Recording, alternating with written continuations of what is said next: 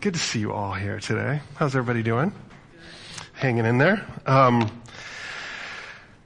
I was looking at the passages that we have today, and um, we've been going through the lectionary, and each Sunday there's an offering of these different passages, a psalm, an Old Testament passage, a gospel account, something usually from the epistles. And it's like getting these groceries delivered to you, right? Where you go like, oh, what are we going to cook with this? Um, which is kind of fun. But, um, there was like such a, a, sweet connection to all of this and something to me that um, kind of gets right at the heart of what we're talking about here. When we talk about the gospel when we talk about hope when we talk about peace in this world in some ways it's this just simple truth. But this thing that when when we're functioning in this flow it it's changes the world. It's like the electricity goes on, right? It's where the power is. And in Psalm 1, I don't think I have these verses up for you, so you're just gonna have to listen carefully. But you know this one. It, it says, how happy is the one who does not walk in the advice of the wicked, or stand in the pathway with sinners, or sit in the company of mockers. Instead, his delight is in the Lord's instruction, and he, and he meditates on it day and night. He's like a tree planted beside flowing streams that bears its fruit in its season, and its leaf does not wither. Whatever he does prospers. And I love this vision. I mean, it's captured by this really beautiful symbol, right? That this tree, this flourishing tree, when we think about what, what God has come to do, it's, it's this idea of abundant life captured by this flourishing that's there. And that this is what God desires for each one of us. That this is the thing that's going to ultimately in the end change the world is, is human beings flourishing or meant, living like they were meant to live. I love how the church father Irenaeus says the glory of God is man fully alive. And Jesus would say that I came that you would have abundant life, life to the full. We've talked about how this gift of being a parent is how God gives us this little opportunity to see the world through the way that God sees the world. And, and I had one of those like joyful parent moments on Friday night watching my daughter in her first like high school play. And, um, tiny little Lila, she's a freshman, gets this really significant part in this play. And of course, as a parent, I'm like terrified, right? Like, oh my gosh, like there's my daughter up there on stage and, um, just the vulnerability of it. And also at the same time, such pleasure because for Lila, this has always been where she's like turned on, right? Even as a tiny little girl, she'd get up here on this stage and just be like, oh, like she's where she's supposed to be. And to watch her on Friday night and to see just her joy. And, um, I think there's this power in this sort of beholding somebody seeing somebody and like really seeing them, right? And, and, thinking about that. What is it like to be seen? And the importance of this, that, that joy is not something that we just hold on to in a sort of isolated way. Joy happens in this kind of beholding and being beheld. For my daughter to experience being seen, for me to look at her and see her with such love, to go, there's a power in this connection. But there was a, another component that I, that to me like kind of caught me off guard, not in a surprising way, but just in a sweetness that it added to this situation as I'm staring at her with such pride and afterwards, um, watching this teacher come up to her because she's got this music teacher that came up to Lila and was like, ah, that was awesome. Like Lila's name in this play is Zero. And she was like, zero, zero. Like just totally cheering my daughter on. And I thought, oh my gosh, like as a parent, the gift of seeing somebody else's affection and seeing your, your child. And, I share all this with you because I think in some ways this is what the passage that we're going to be looking at in First Thessalonians is about. Is this idea of being seen and seeing others. That we cannot thrive unless we're receiving that sort of affection from God and then giving that affection to others. I loved Shirley's announcement this morning. Here's an opportunity to go out on a really cold, dark night inconveniently in the middle of like the busiest month of the year, right? To, to be interrupted, taken out of your cozy little home where you can sit comfortably, right? Because that's what life is all about, right? Being in that place of comfort. And, the truth is, it isn't. That's what we imagine happiness to be. What shocks us is that it's that showing up and serving others. It's that like giving of ourselves where we really come alive. And those kind of connections, it's not just connections with friends, although that's critical, but connections with the least of these where we're loving others with God's love. And we as human beings are so made for connection, right? I like how Brene Brown, she says, connect, connection's why we're here. We're hardwired to connect with others. It's what gives purpose and meaning to our lives. Without it, there's suffering. And I've just started reading a book by David Brooks that came out this week on this idea of connection, but in it is these statistics that to me are, are sort of staggering of the deep and growing isolation that's occurring in our world. And as a result of this, the, the very opposite of thriving, people spiraling inward. He says in there that 54% of Americans say that no one knows them well that the number of people who say they have no close friends has quadrupled in recent years. This one, people who rate their happiness as the lowest level on the scale, right? Scale of 1 to 10. The number of people that would say 1, that that number has increased by 50% in the last decade. And the numbers with high school students and younger is, is even more staggering. He said 45% of high schoolers say that they are persistently hopeless or depressed. And there's so many reasons for this, right? You point at social media, that's clearly something. But the, this way of like being so superficially connected and then so isolated on our own, it's causing us to wither. And this idea of this tree being planted is, is this picture of receiving this love, receiving this sense of belonging, this affection from God. But what's cool is that, you know, if you look at current studies on, on forests is they realize that these, these trees aren't just this system of roots, but this whole net, interconnected network. Have you read anything about this? This, um, the, the hidden life of trees is this sense that they care for each other that their roots are intermeshed, that they communicate with each other, that they warn each other when there's danger, that they indicate certain things that need to, um, they need to be paying attention to, that they'll, even some of these trees will, will keep other trees alive by feeding it from themselves. And so I'm not sure the psalmist in Psalm 1 understood that when he wrote it, but it's interesting. These, ways of connection, receiving the nurturing water of God's love and grace, but then giving it to others. This is how trees thrive. And in our passage in 1 Thessalonians, we're, we're reading about Paul's relationship with this little church. And as I mentioned last week, what's kind of fun is that Paul's surprised that it's still there. He had come into Thessalonica for three weeks and then got ran out by all this opposition. And for three weeks he had nurtured this little group of believers, but then fled for his life only to find out that they were still there. That the, the spirit had sort of kindled in the midst of this small group and was spreading. In fact, Paul all of a sudden is being told from others, like, have you heard about that little church in Thessalonica?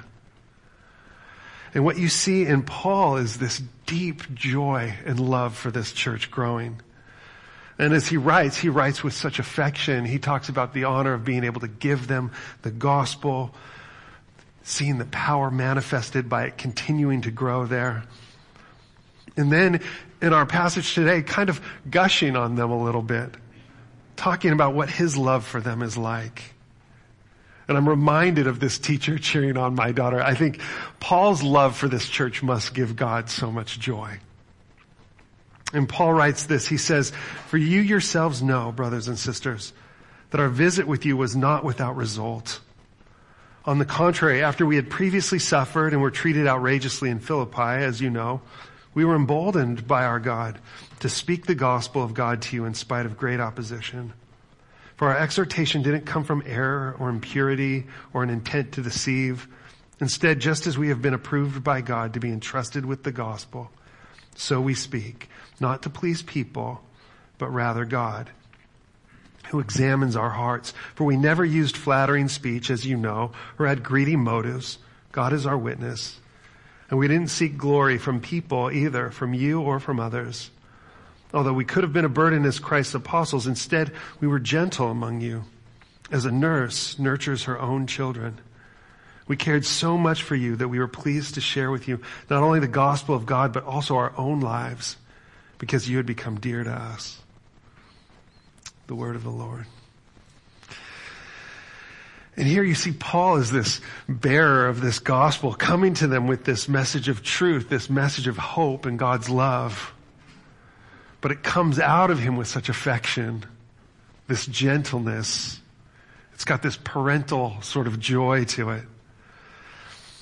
And the gospel, as we've talked about plenty of times, is, is not good advice. It's good news. It's this message of victory that Jesus has come into this world and conquered death that he suffered sacrificially so that he might triumph over judgment.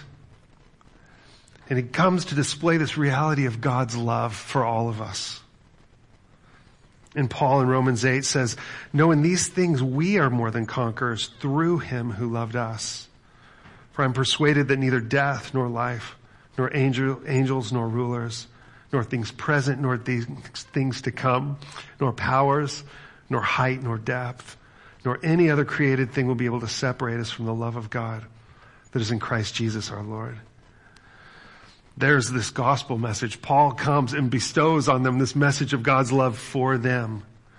That God knows you, that God sees you. And I love how Paul in this passage is saying, we didn't do that to please you. We did that because like we want to please God. That that's the connection. That is where Paul sees his value and worth, not from other people being convinced of this, but this settledness that comes from knowing that God sees him and knows him, that God loves him. And this truth sets us free. Without this truth, we cannot thrive. With this truth, we are free. I love how in Galatians 5 he says, for freedom Christ has set us free. Stand firm then and don't submit again to a yoke of slavery. I think the disconnection, that this like constant need for affirmation from others is, is something that keeps us all sort of enslaved. Living for the attention of others, for the, for the praise of others. And we talked about last week, like performing for the applause of others ends up being such a trap. And it's this insatiable need that's trying to feed this deep hole of insecurity within us. But Paul's saying when you understand that God sees your heart and loves you just as you are before any performance, this is the thing that allows us to function in freedom. I love how Henry Nouwen says this. He says, first of all, you have to keep unmasking the world about you for what it is manipulative, controlling, power hungry, and in the long run destructive. The world tells you many lies about who you are, and you simply have to be realistic enough to remind yourself of this.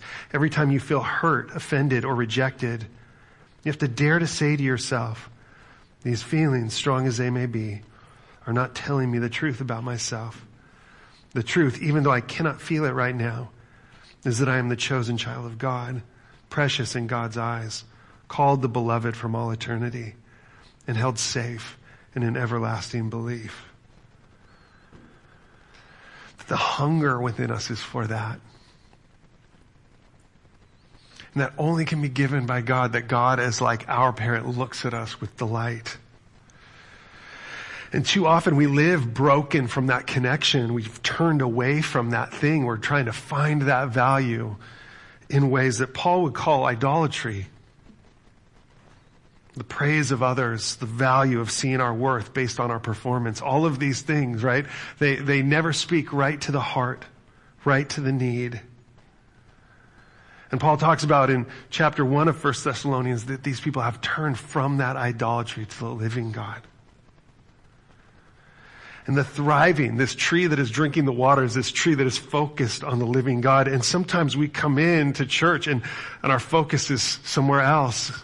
And coming into church, we, we celebrate this reminder of like putting our gaze back on the living eyes of Christ. It's why we sing worship as a part of entering into the message. These deep reminders, God is here, He's present, and He sees you. And turning towards God, this is the first step in all of this. And what we're going to see is that it's more than just that. It's not just a receiving, but it's a giving, that there's a, a circularity to this sort of joy. Paul is going to say it's making our joy complete.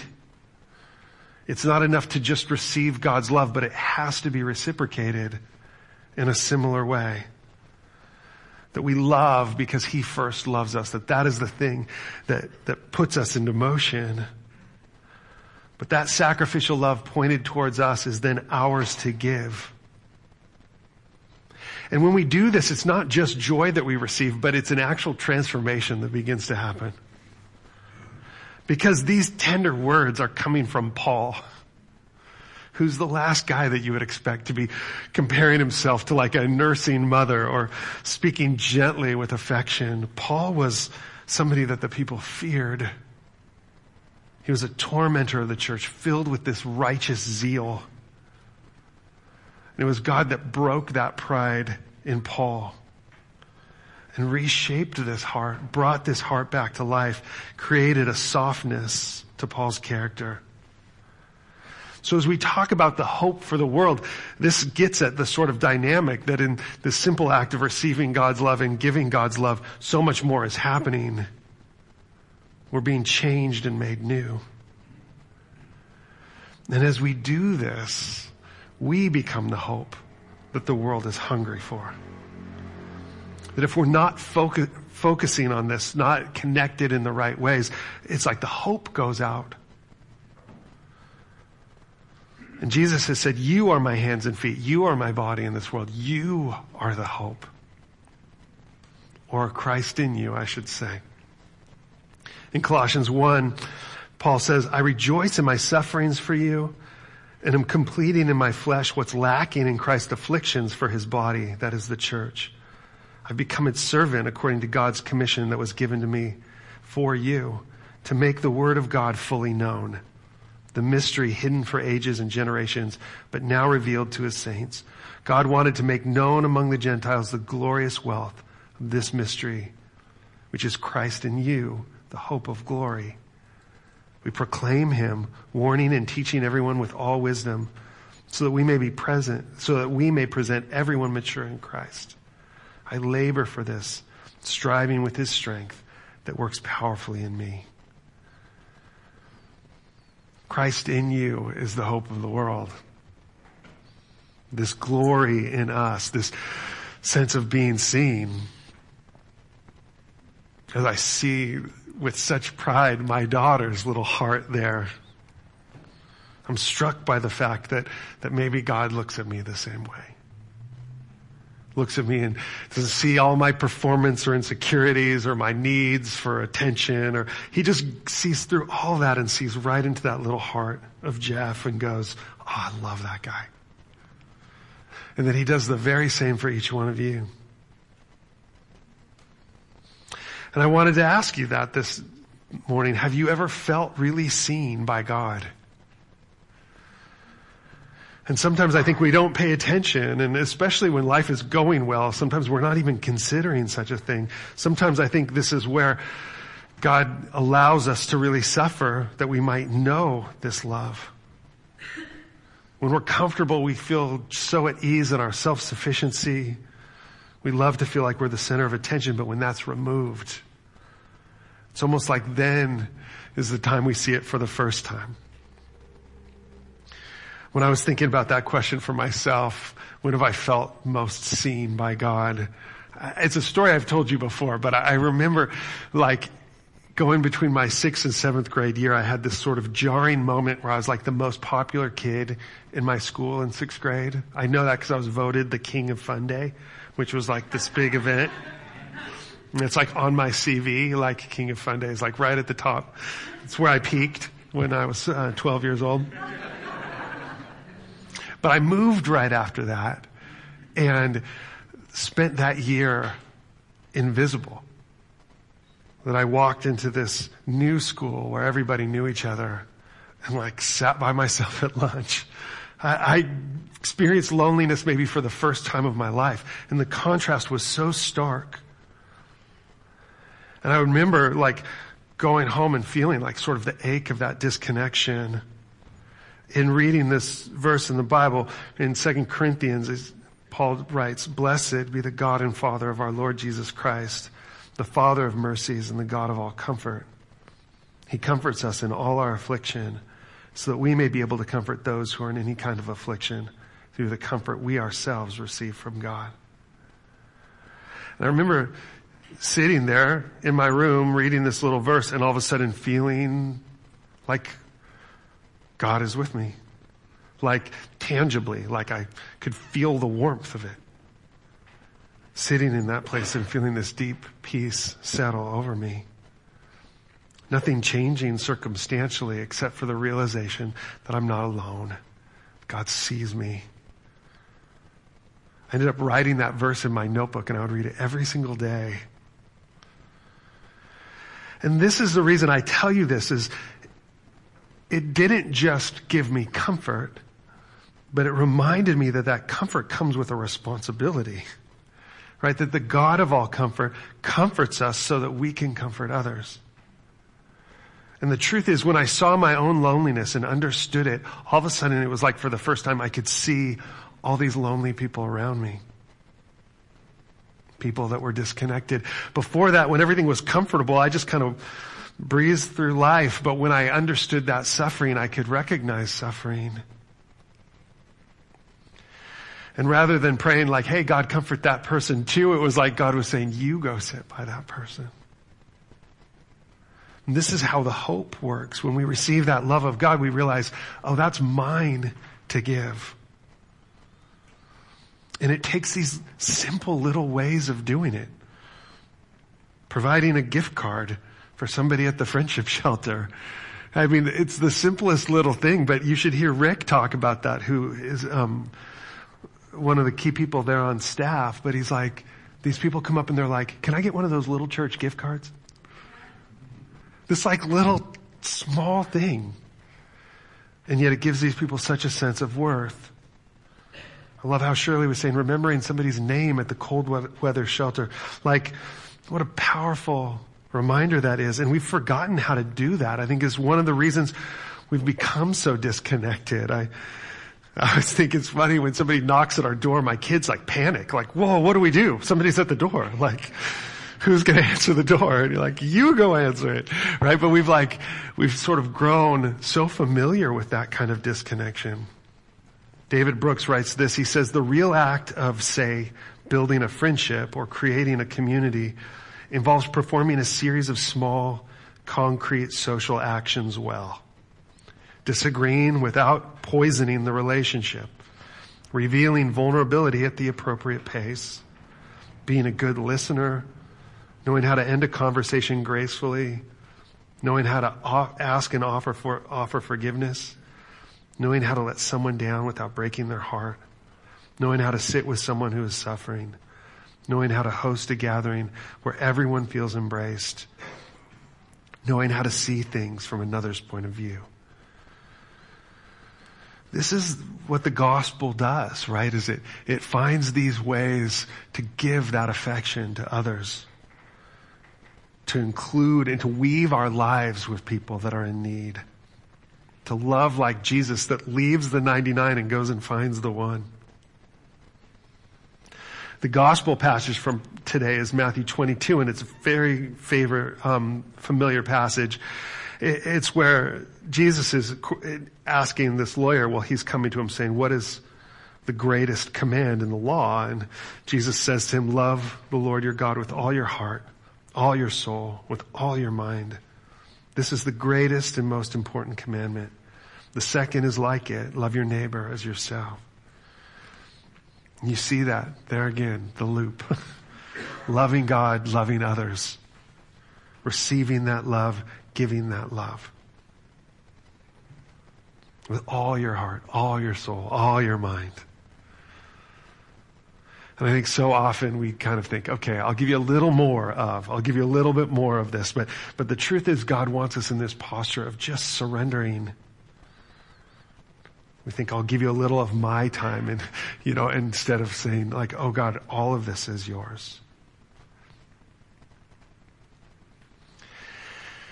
And like Shirley was saying, what happens? You're interrupted on Christmas Eve.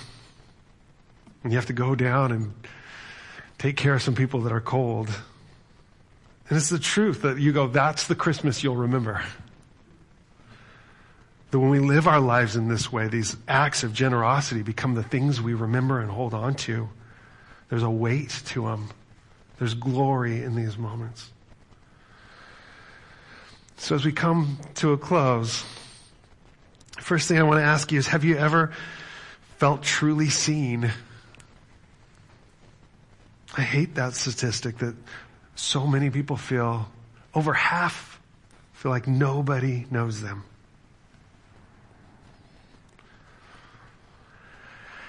I remember one time I had a teacher that really saw, I felt like really saw me as I was sitting with this question this week. Have I ever felt truly seen? And what popped immediately into mind was this teacher that I had in junior high. And, uh, it was my quarter grade and she said, Jeff, um, I want you to know that you've earned an A, but I'm giving you a B plus. And I was like, is that legal? Like, can you do that? And she's like, I just know you're a better writer than that.